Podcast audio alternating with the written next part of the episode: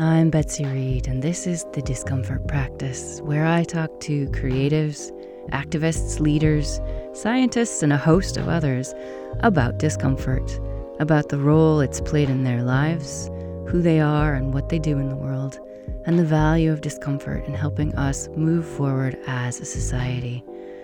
Discomfort is just the edge of your comfort zone, and on the other side are superpowers. So settle yourself in and let's get uncomfortable. So it's been a long time coming, but I'm really excited to talk to my next guest because there's been a lot of back and forth over months and messing up time zones on my end. And they have a small child to navigate around and work and international travel. So here we are at last. So I'm really pleased to welcome Maria Scharrón-del Río, who is Associate Dean of the School of Education and Professor of the School of Counseling graduate program at Brooklyn College which is pretty a pretty big deal. They're a pre-doctoral Ford Foundation and APA's Minority Fellowship Program Fellow. They received their PhD in clinical psychology from the University of Puerto Rico.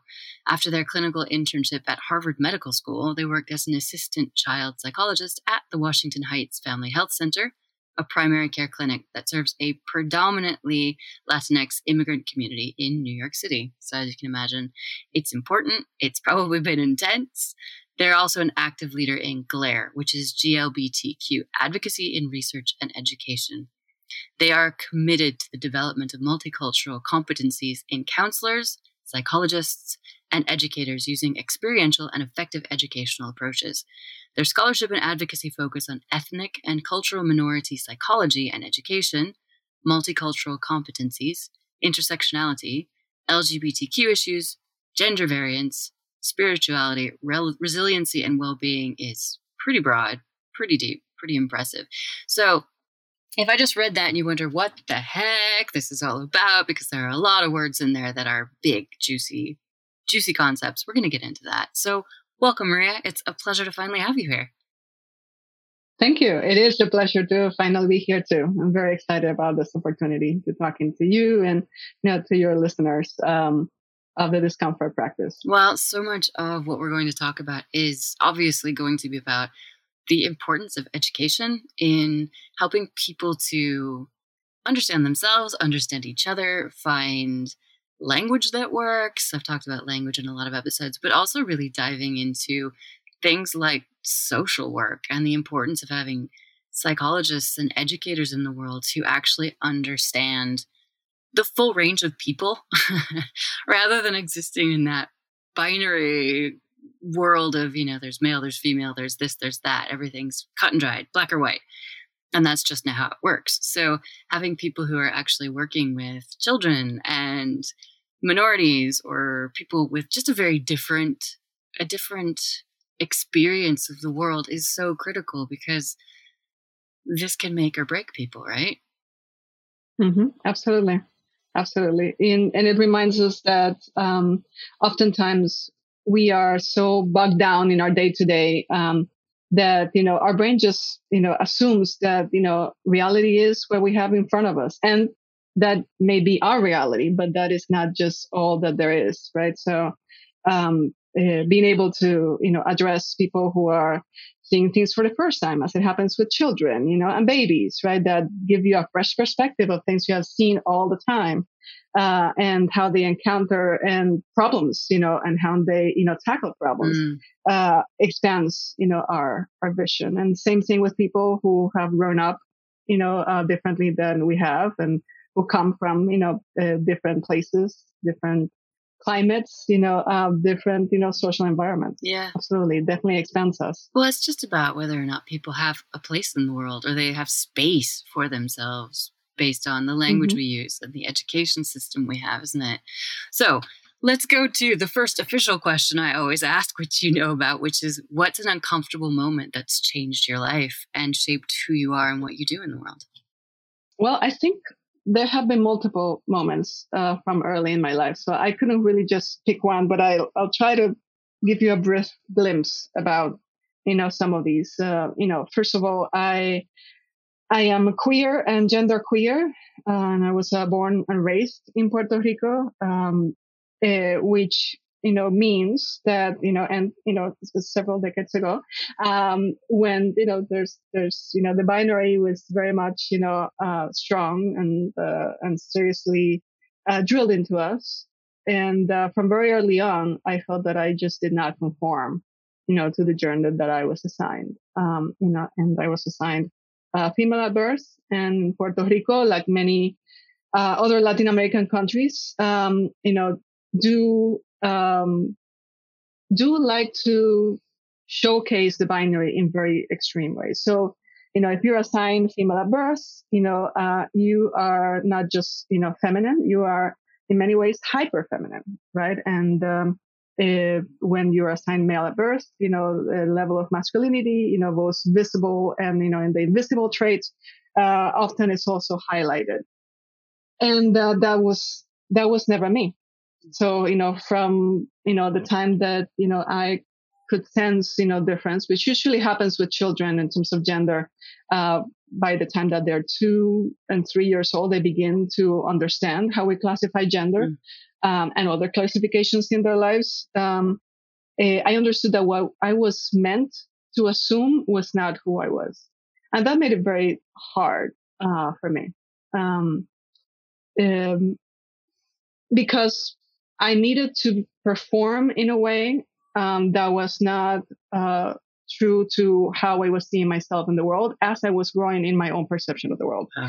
Uh, so, for example, you know, from very early on, you know, um, uh, girls were all dresses, and not only you know back way back then, and and still into this point, you know, very formal dresses require lots of layering and in you know incredibly prickly layering, uh, so that you know dresses puff up and um, you know, and things look cute. Mm. Uh, and I had, you know, almost a visceral reaction, you know, to wearing any of those things. And um, it was very verbal from the beginning, and uh, I could understand. My mom said, and my grandma would say, you know, this is how I needed to act and and react, and and um, it was really heavy, and it was just not for me. I, eventually, as I was growing up, and I could develop more negotiation skills, you know, I had to uh, convince my mother that, you know, we would pack a bag with comfortable clothes in which I could run, you know, and get dirty and, you know, uh, kick balls and, you know, mm climb trees. Um, and uh, I would negotiate down the time that I had to perform in this other dresses. But, um, it, just from very early on, knowing and, and having to sit with the disapproving looks about what I wanted versus what I was expected to do.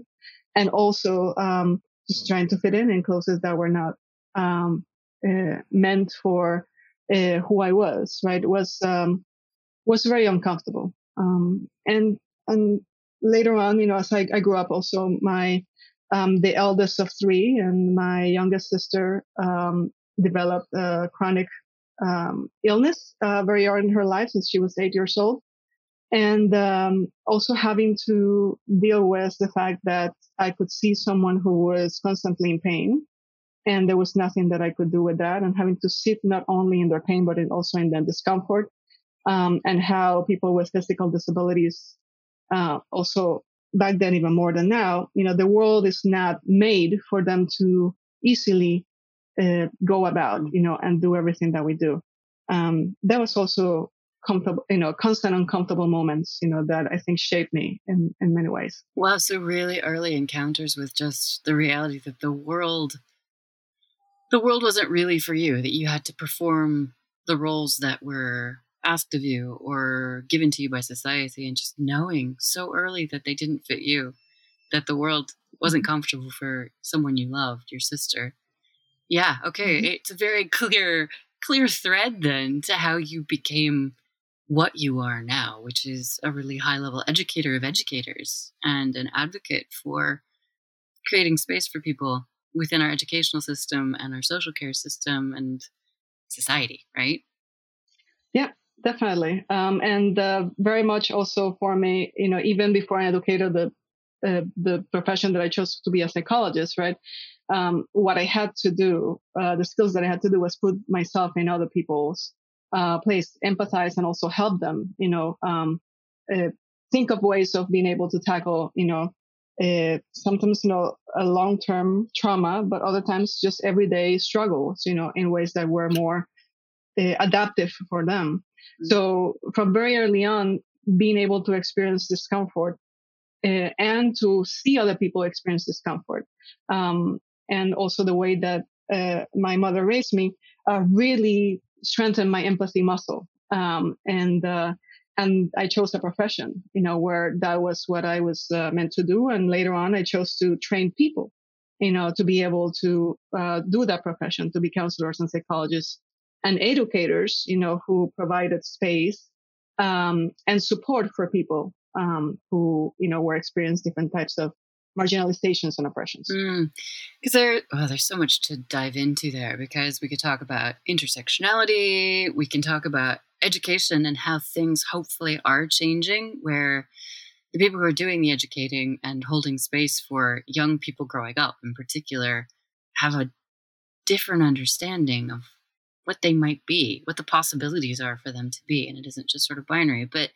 I guess I'm interested in hearing how how education is changing, how the systems are changing to be more well supportive of these intersectional identities and to to people who maybe don't know that term or are a bit fuzzy about it. How would you explain intersectionality?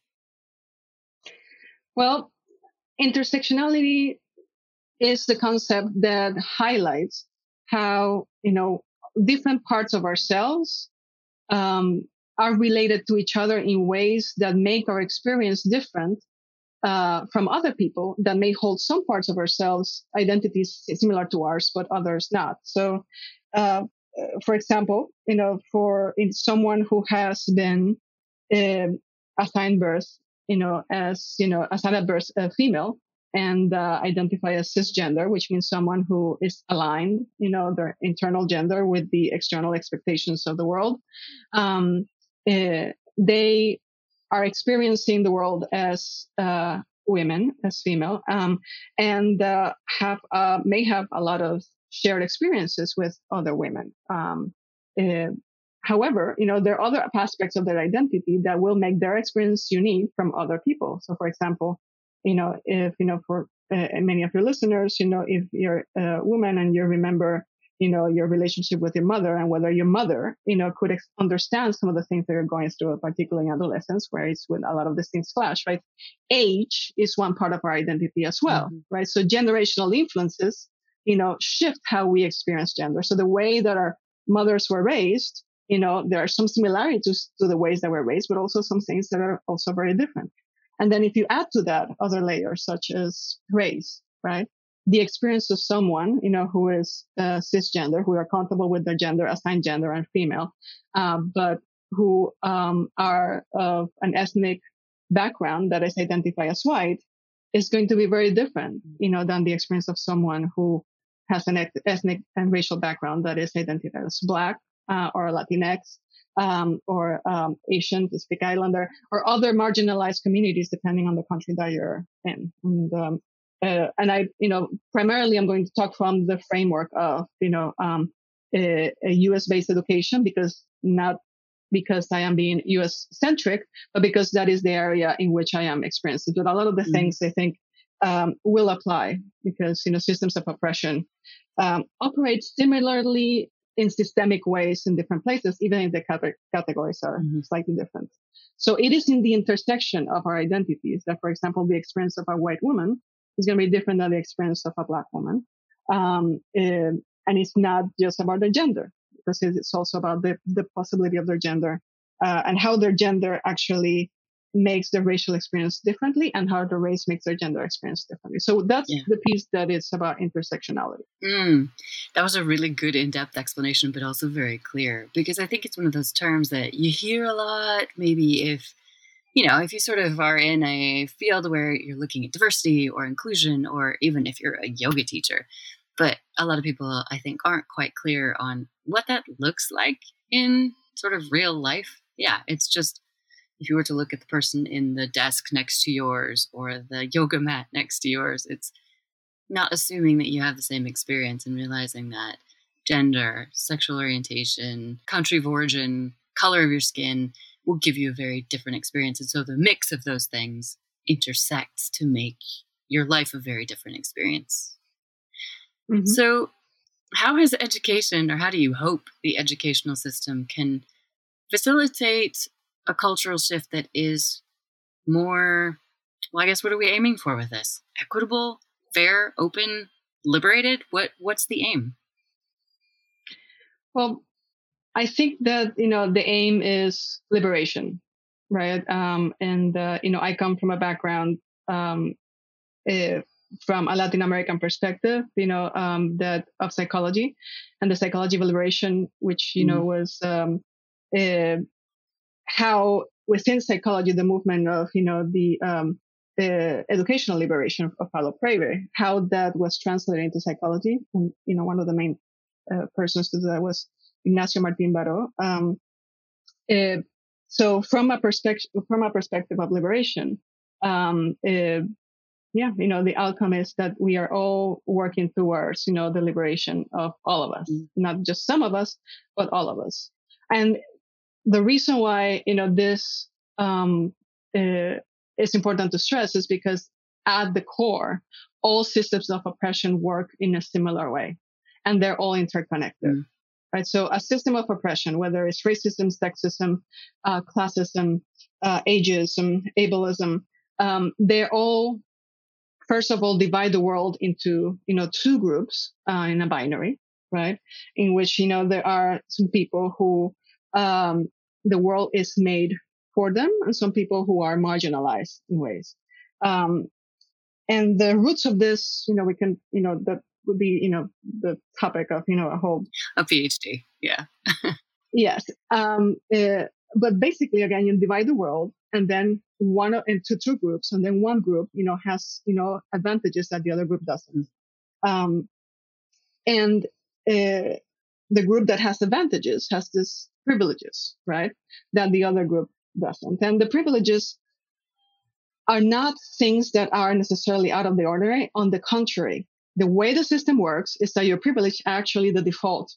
And if you're privileged, you actually don't know necessarily that you have these things until you're faced with someone that doesn't and you are able to empathize with them and see their own uh, um, experience. So we come from a place in which, you know, groups who are privileged uh, exist with people who are being oppressed by the system, who are being denied the same opportunities and advantages.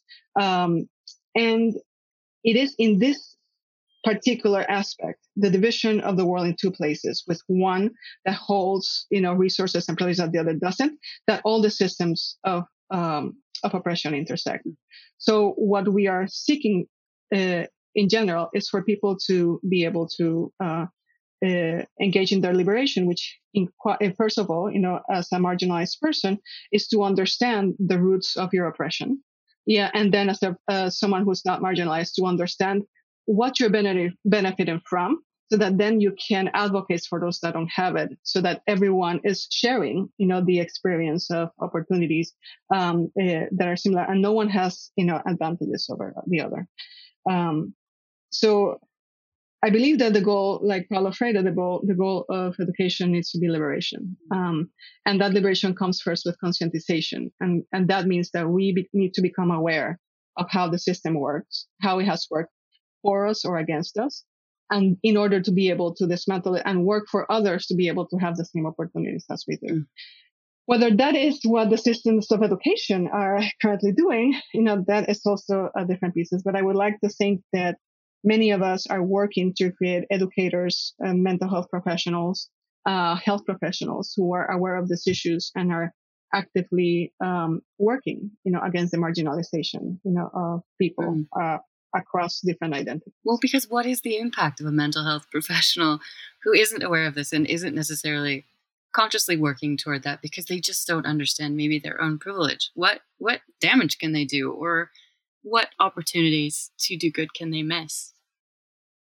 Yes, that's a, that's a really important question and, and a very um, and a very important, a really relevant one, you know, to the work of conscientization and liberation. Um, when the system works well, you know, and it works well for people who have the privileges, you know, again, we're blind to our privilege.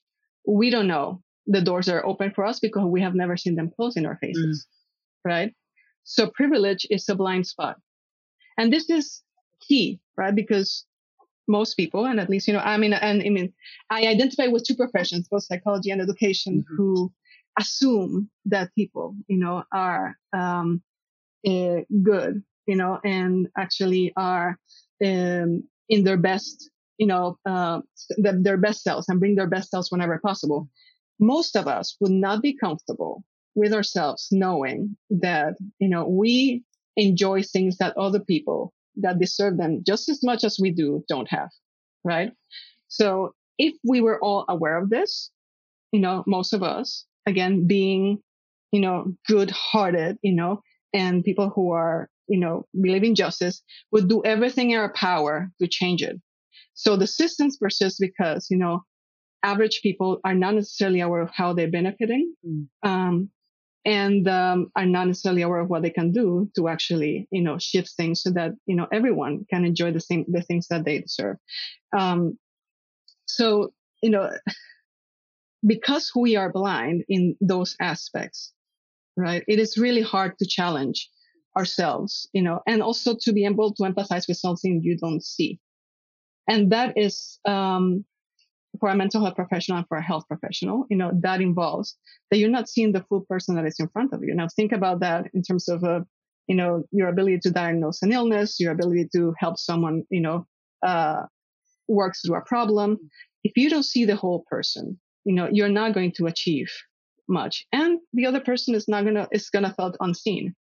Because I think that regardless of how uh, privilege, how much privilege we have in our identities, at some point or another, we have all felt unseen. We have all felt that someone has not seen us for who we are. And they don't necessarily have to say us, to say something for us to feel it, right? They don't have to see you, oh, no, they don't have to tell you, no, no, no, you know, you're wrong with this, or no, no, no, you don't know enough. In an interaction, you can see and you can feel without verbalizing when someone doesn't understand their experience, when someone doesn't necessarily want to understand their your experience because it is outside of their zone of comfort. Mm. Um, and because that is something that you can feel without saying, you know, teachers and educators who are unaware of their privileges um, are impacting, you know, their students. Their students know that they are not seen. Their students have yet another experience, you know, of someone who is not seeing them fully. Um, mental health providers or health providers, right? You know, their clients, their patients know that they're not being treated, you know, um, you know, wholly, you know, and therefore you also continue to create a distrust of the system because, you know, if my doctor doesn't see me, if my doctor doesn't listen to me, I'm less likely to go to the doctor, you know, and then it also becomes, which is what is in many cases, a public health issue as well, right? So, mm our privilege is what we don't know that we don't know. Mm. And we can create, we can do a lot of harm, you know, when we don't acknowledge our privilege.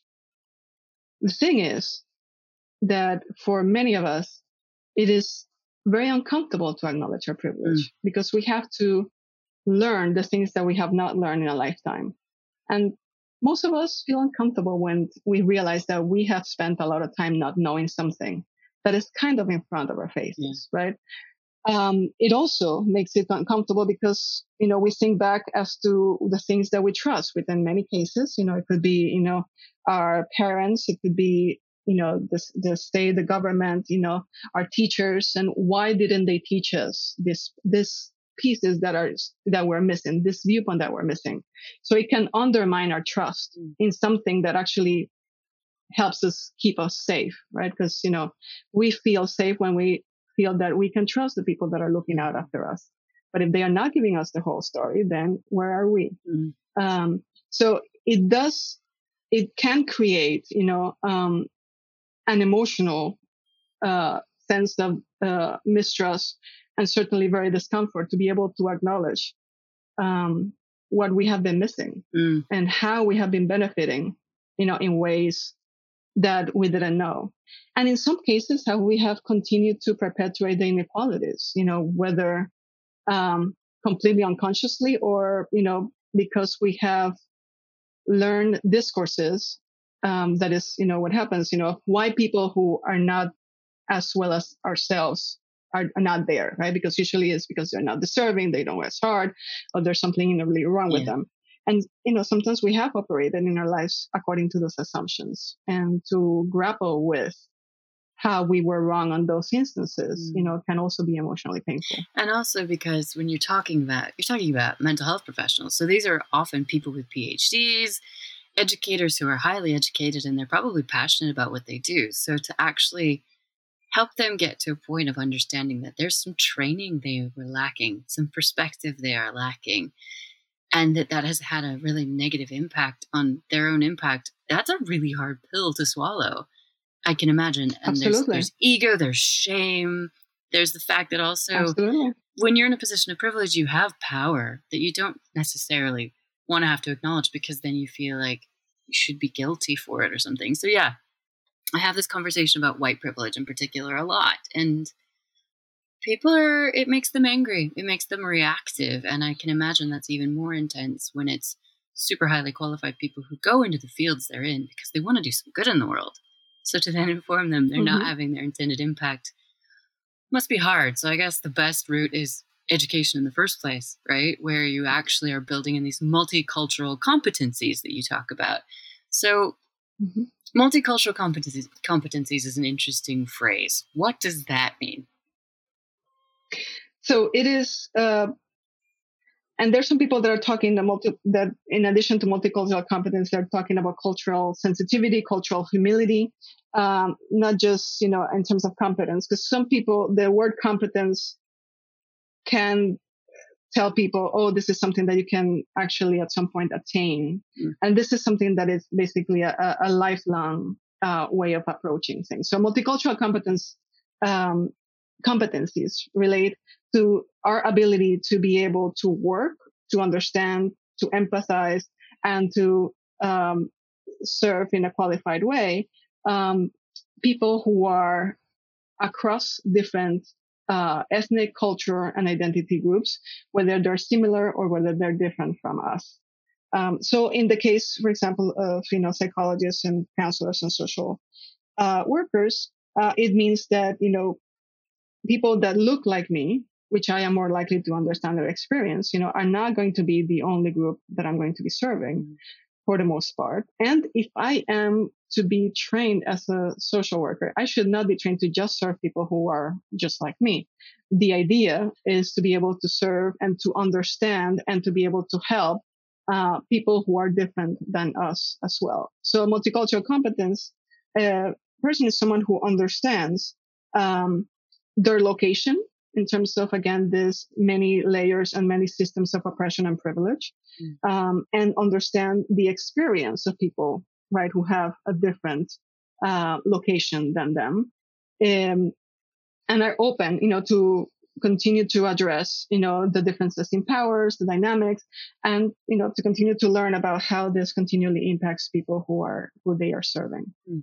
um, I, I have just a quick example. You know, one of my uh, classes, you know, I teach both uh, counseling theories and multicultural counseling um, in the uh, in the program that I'm part of, the school counseling program, uh, or I did uh, before I uh, now switching a little bit more to administrative role. But you know, those were the classes that I, I would teach. And the first semester of people who have been newly accepted into this program, uh, they uh, take one of those courses with me, the, the um, counseling theories.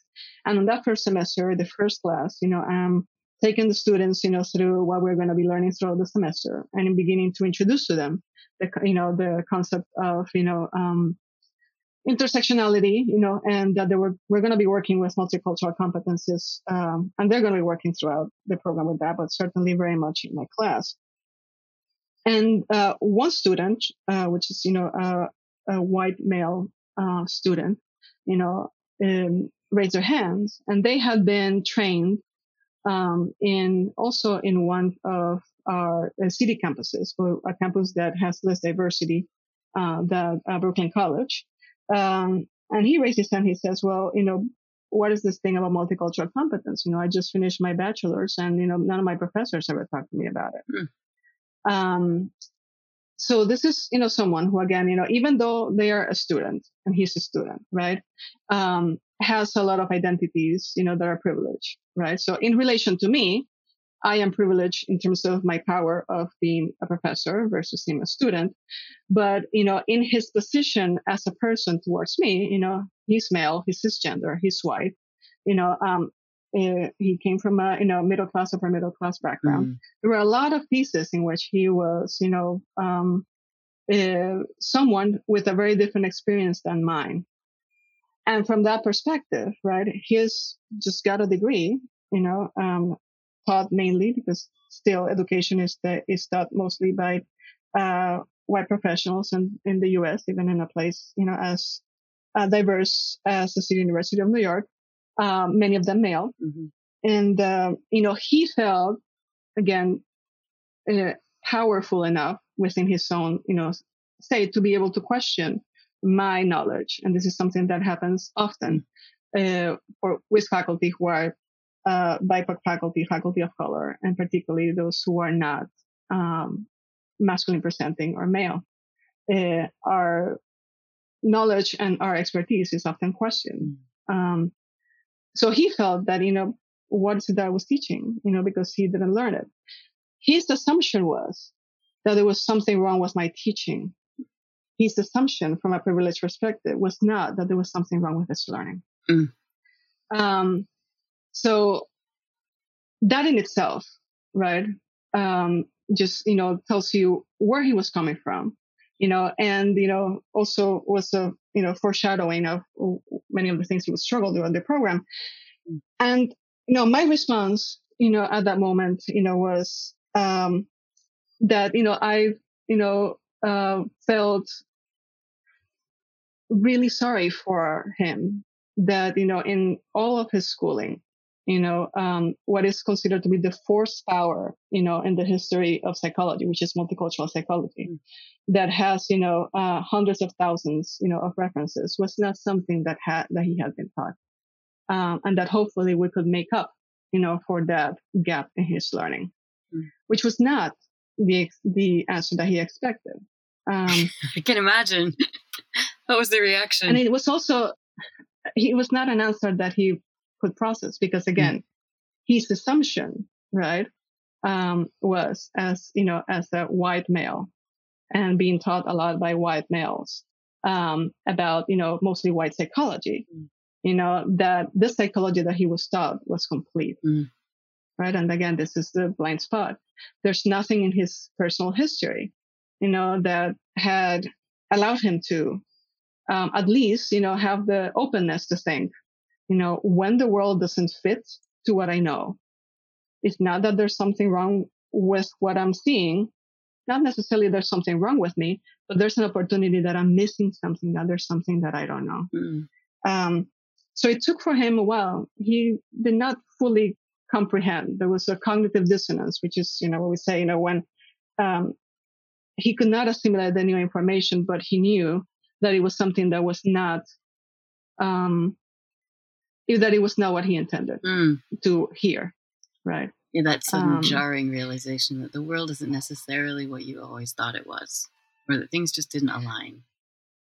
Yeah, and for someone that had come, you know, with you know having done you know reasonably well in his bachelor degree, to be told like you're missing, you know, a big part of what has been actually the last uh, 50 years of psychology um, and a reckoning you know, actually not always a smooth uh, reckoning, but, you know, certainly 50 years worth of scholarship and knowledge. Um, wow. So that was, again, that was a foreshadowing what was, you know, to come for him. Yeah. And also that it's a struggle. And, and when you're in a position of privilege, because privilege is just such a trigger word for so many people, but that it's, yeah, it's it's hard because you don't really have to. If you're in a privileged position, you don't have to challenge it. You could sail on in your life as it is because you have power. Privilege is privilege equals power.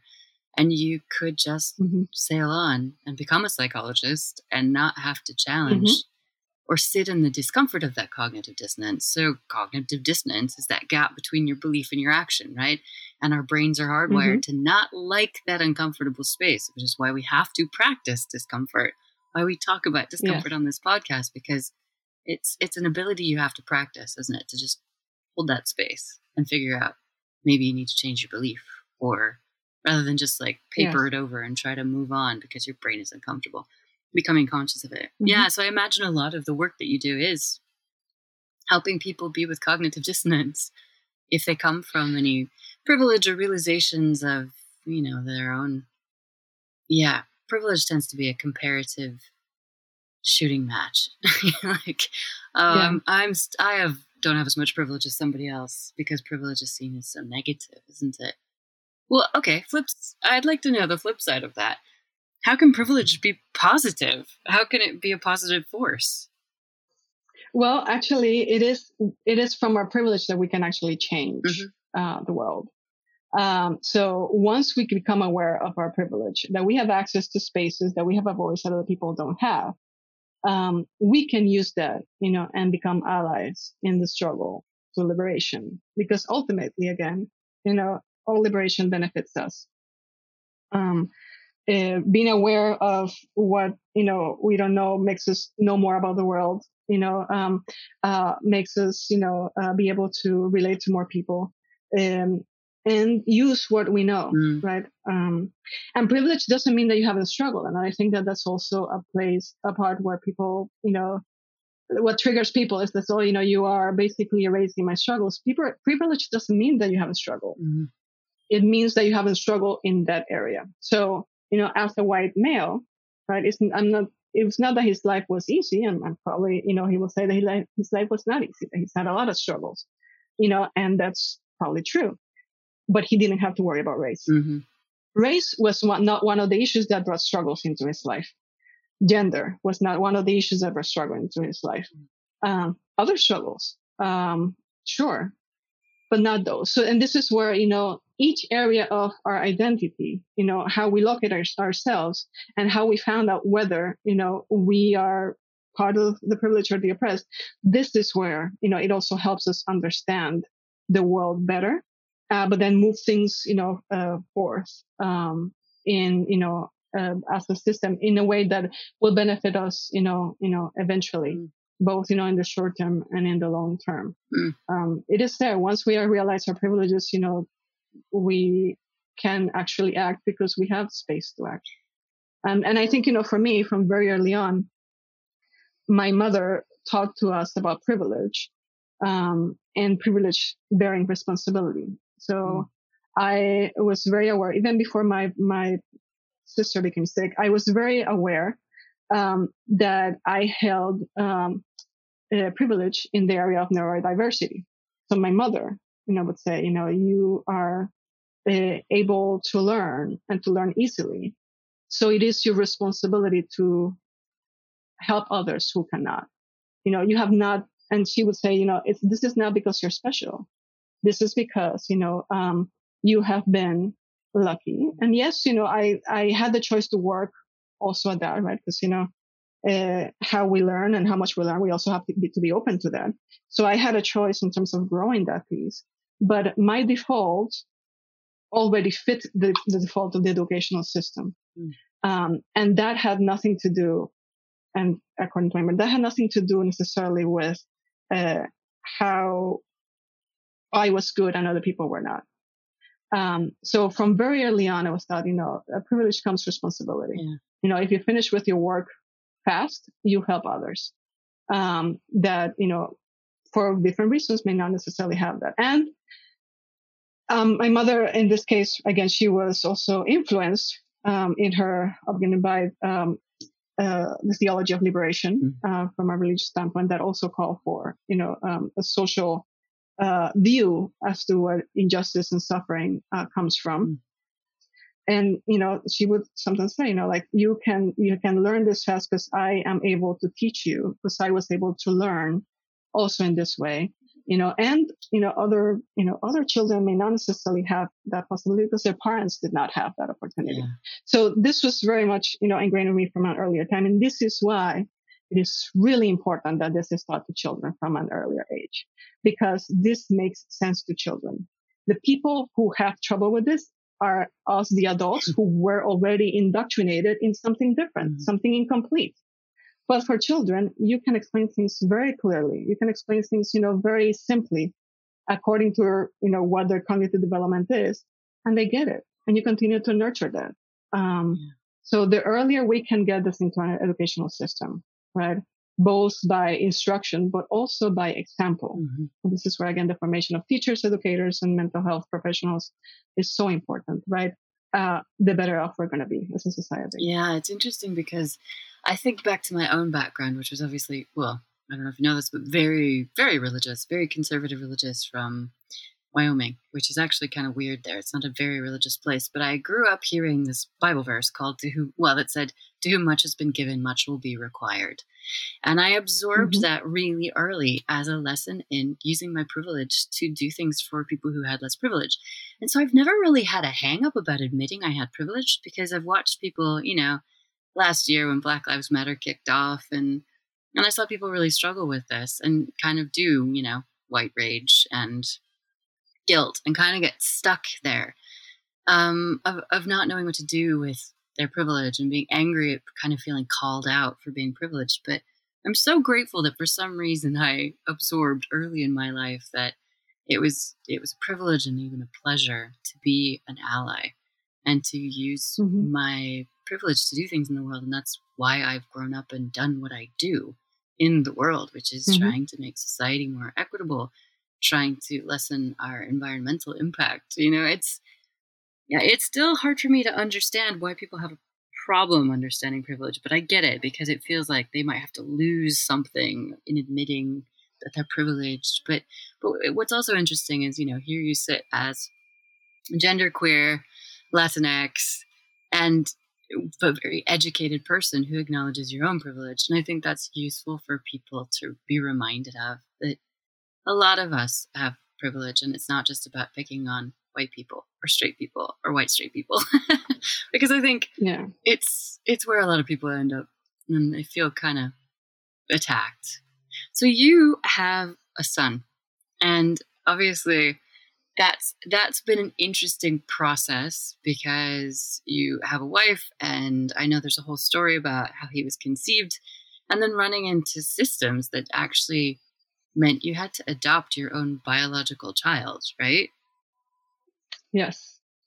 Yes. Um, that was, and that, you know, remains, you know, one of the ways in which, you know, it's, it's still sobering in that regards, regardless of how much more visibility, um, people who are queer, um, LGBTQ, um, uh, including, you know, uh, queer and gender queer and trans, you know, how much more visibility we have, which um, does in some ways increase um, acceptance and uh, in other times you know it can also uh, foster and made us vulnerable to more backlash in places that are not necessarily as accepting. Um, it, the work is not an it's uneven right? And even in societies that you know the citizens you know are um, accepting you know their laws not do not necessarily catch up as fast as others. So, you know, um, you know, uh, my son, who's, uh, uh, you know, a toddler, and uh, he was uh, uh, conceived with, you know, donor sperm, you know, someone that's a known donor, um, and also an ally in you know, LGBTQ issues. Um, and he is concerned, conceived from, you know, my genetics. So, you know, it's, it is, it was my um, ovum that was um, fertilized, uh, but it was my wife who carried. And um, even in New York City, which you know it is, um, you know, and it was, it is, is still you know a, a place where very thing, a lot of things are visible, and you know the uh, LGBTQ community does have more protections than in other places. Um, we were told that it would be to our you know, to my advantage, to my protection to be able to um, adopt him. Because even if he is genetically mine, um, because, you know, he was carried by my wife and uh, that's, you know, who goes um, the sign of mother. Um, and I'm, you know, um, a, a, you know, a, a, a, different line that says, you know, parent. Mm. Um, the genetics do not trump, you know, the genetics don't count as much as, you know, Hooper's. Wow. Um, so in some states, I would not necessarily have the same uh, legal standing, you know, although my name is in the birth certificate, um, um, if I didn't adopt. And certainly in some countries, and we, we are an international family, um, eh, in some countries, you know, that could also be an issue. So, mm. um, it was better for us both within the United States, as some states, you know, are uh, not accepting and hostile uh, still to LGBTQ people, um, uh, and some countries too. It was better for us to be able to adopt. So, mm. um, you know, and that meant that you know incurring a lot of uh, legal fees, you know, that you know certainly um, would seem to be unnecessary, right? Um, but that it is definitely for the protection of my family and you know our you know you know, our son. Uh, I brought that up because I, it's just interesting to actually bring it back to how we do have a long way to go and and visibility mm-hmm. is still such an important thing because when you have privilege things are invisible to you and i think the more that people can start mm-hmm. to put themselves in your shoes and think if you were to have a kid uh, my a recent guest talks about her journey with ivf as a straight mm-hmm. a straight woman with you know in a heterosexual couple and this is just a a whole layer a whole additional layer of having to actually even though that child is genetically yours having to safeguard and prove your your parenthood of of your son is pretty mm-hmm. incredible because it's already probably a bit of a stressful process it's expensive but just that visibility and i just thought it was useful to sort of shine a light on that but also like your your wife is german so pretty enlightened mm-hmm. laws there, right, around such things. But I don't know, honestly, because I come from a place of not having had to think about this myself. I don't even know. But um, I love the story about what your son calls you and how you came to that. If you'd be willing to share that, which I think it's it's a great name. It's a great story. Sure. Um, so my wife and my my wife is German, and you know I'm Puerto Rican. Um, and, you know, we wanted to be able to, first of all, you know, choose a name for him, but also a name for ourselves that would work across, you know, three different languages, right? German, English, and Spanish, because, you know, we are a New York based, a Brooklyn based family. Um, and, uh, I don't identify within the binary, you know, I identify as genderqueer. And, um, and certainly for me was important to have also a denominator that was not entirely feminine. Mm. Um, but even if, you know, I would have been okay with mama, um, it's the same thing in German as in Spanish. So the Germans call, you know, the female parent mama and also in Spanish. So we couldn't both be mamas. Mm. I didn't want to be a mama. Um, to be a papa, um, was uh, very dis- uh, uh, disquieting, you know, and would have been very disquieting, I think, you know, to some of our families of origin.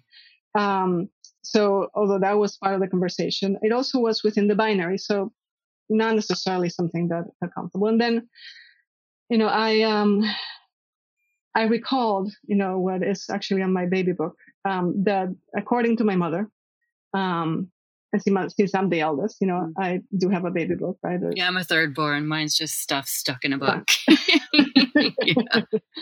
um, my first word, word was mapa. So I apparently, you know, very efficiently tried calling both of them at the same time. Um, and that was my first word, mapa.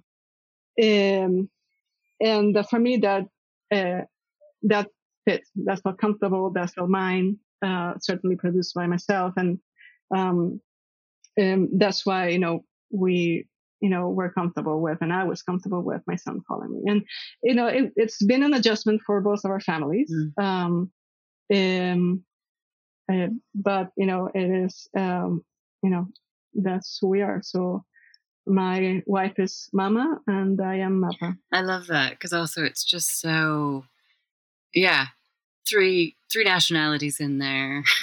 a few interesting titles, mm-hmm. considerations of family and culture and language, and I, I just love that. It's such a beautiful little encapsulation of hopefully the world that we get to live in now. So I guess I'm. I feel like there there are things to be hopeful about. We've talked about sort of visibility and non-binary thinking and the importance of education, but what is there to be hopeful about? Well, I do think that we are living in a times in which um, both, you know, our technology and the, our ability to know about realities that are far from us are creating more openness, you know, in in people and in you know uh, generations, the earlier generations about difference, mm. and uh, that people can and do live very different from our from us, um, both far from home and close to home. Um, and I think you know that education, you know, in most places, not in all, because there's always a backlash in places that are more conservative. Um, for example, in Texas, they just um, basically outlawed uh, teachers. They uh, teach about racism um, and to teach from a you know critical race theory standpoint. Uh, but you know, in general, I think you know education, you know, overall as a profession, you know, um, is recognizing the need to be able to um, be comfortable with the intersections um, in terms of you know identity, in terms of power, in terms of visibility, in terms of representation, and you know um, even one of those things being different um, is surely going to have and create a difference, you know, uh, in people to come. Um, and again, as long as you know we have those the introduction of that type of way of thinking, because it's also a way of thinking, you know, early on, um, I think that there's you know a lot to be uh, happy about the future. Because you know the problem is when we are older and uh, more set in our ways or we're fear and a discourse of fear, whether it's a discourse of fear that comes from, you know, our uh, nationality, that comes from, you know, our religious background. When a discourse of fears prevails, right? This is when, you know, the brain goes into black and white mm-hmm. and it's harder to, you know, uh, pay attention to the grays.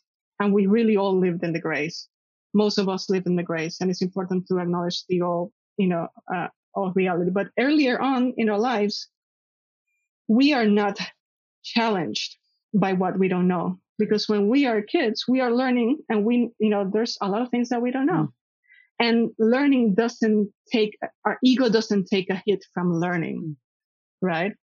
as we grow older, as the society also holds us accountable for things that we don't know in our jobs, for things that we don't know, um, you know, in other ways, right? Um, it is sometimes harder to stay that open and not feel that if I don't know something, uh, or if you tell me that I don't know something, you're telling me that there's something wrong with me. Mm-hmm. And that's where the problem, that's where a lot of the resistance also lies. Besides, again, you know, the discourse of fear that prevails in our politics and in many of, you know, um, uh, organized religions, um, it's that part that, you know, if I'm caught not knowing something, it's almost as if you're telling me there's something wrong with me. And nobody likes to feel that there's something mm. wrong with them. So, but if we learn earlier on that this is the fact of life, yeah. that we're always learning, yeah. and there are always things that you know that we can take pleasure in learning. Mm then, you know, we might be in for a different future. I think that's a beautiful, hopeful thing to leave people with because also, if, if you're listening to this and you think, well, I don't live in a major city, I don't live in a place that has a lot of diversity, my challenge, and I imagine you agree with me here, is to think again and to see what's invisible to you because all of us have privilege and all of us can work on our cultural competencies and there are likely people around you that you haven't necessarily noticed or even seen or know about who actually need you to see them. They need you to help them become visible. They need you to be aware of your own privilege and to just make space for them. And it might be that they have a different gender identity that they're afraid to talk about in a context that doesn't seem very diverse because it's pretty scary to be different when you're from a very homogenous place or a small town or mm-hmm. whatever, but they're there. Those people are your neighbors. Those people are in your kid's school. Those people might be in your church, but they're afraid to talk about parts of themselves. So I love going back to this idea of collective liberation. And I was talking about this to somebody earlier today, and I've said it many times on this podcast, as have guests, which is that idea that none of us is free until all of us are free. So it's in our interest yeah. to see and bring to visibility those people who aren't feeling very liberated, aren't feeling very seen. So, yeah, we've talked about hope. Is there anything that you wish people would be more uncomfortable about on a day to day basis? I would say that is that we don't that we don't know that we don't always know what we don't know. Mm. Um, that you know the unsettling feeling from being caught not knowing something that we breathe through it. You know that's you know a big part of also uh, being able to do this work, learning how to breathe through it to bring our body into this, um, so that we counter the fight, flight, or freeze reaction that comes from fear uh, from everything because our body doesn't differentiate between a tiger or, you know, a threat to our, you know, who we are. It's still fear the same. That they breathe through it and that they try to think about this, this, you know, I'm expanding, I'm learning more mm-hmm. and the cap- and having the capacity to learn more, you know, is a, a capacity that talks well about you, right? And that implies that you are, you know, inherently good, which is what we all want to feel. You know, we don't necessarily want to be told that we are bad or that we don't want to hear that people are telling us that we're bad. And that's not what the, that's not what critical race theory says. but it's not what people who are fighting for their liberation say. That is what we are conditioned to hear because it's convenient for the system mm-hmm. that we resist. Um, but when we are open to learning, you know, um, that is a good thing. Well, that's like the perfect closing advert for having a discomfort practice. See and feel the discomfort and understand what it is, and that it's easier to just write it off and say, oh, somebody's telling me I'm bad. I must react. I can move on that way, but just be in it, just practice it. Oh man, mm-hmm. I can't add to that. I can I need to end there because that's the perfect answer for this podcast. So I just want to say thank you so much for sticking with me, helping make this this interview possible from our various time zones we've been in. And yeah, keep doing what you do. Education is just so absolutely critical to creating the change that people like us need in the world to be truly ourselves. So thank you, Maria. Thank you. And thank you, listeners, too, for being open to um, engage in a discomfort practice. That is awesome. Amen. Stay uncomfortable, people. Thank you to my team who helped me produce this podcast, to my brilliant editor, Dimitar Tsvetkov, to Thomas Sheffer for the original music, and to Luis Amaro for the original artwork. If you enjoy this podcast, you can help me reach new listeners by leaving me a five star and written review on Apple Podcasts, following me on Spotify, or anywhere else you love to listen to podcasts. You can also follow me on Instagram at the Betsy Reed that's B E T S Y R E E D. If you're interested in bonus episodes and guided meditations I record regularly, head over to patreon.com and become a supporter. For the price of a coffee each month, you get access to a community. So there's really only one thing left to say. Thank you for spending time with me. Stay uncomfortable.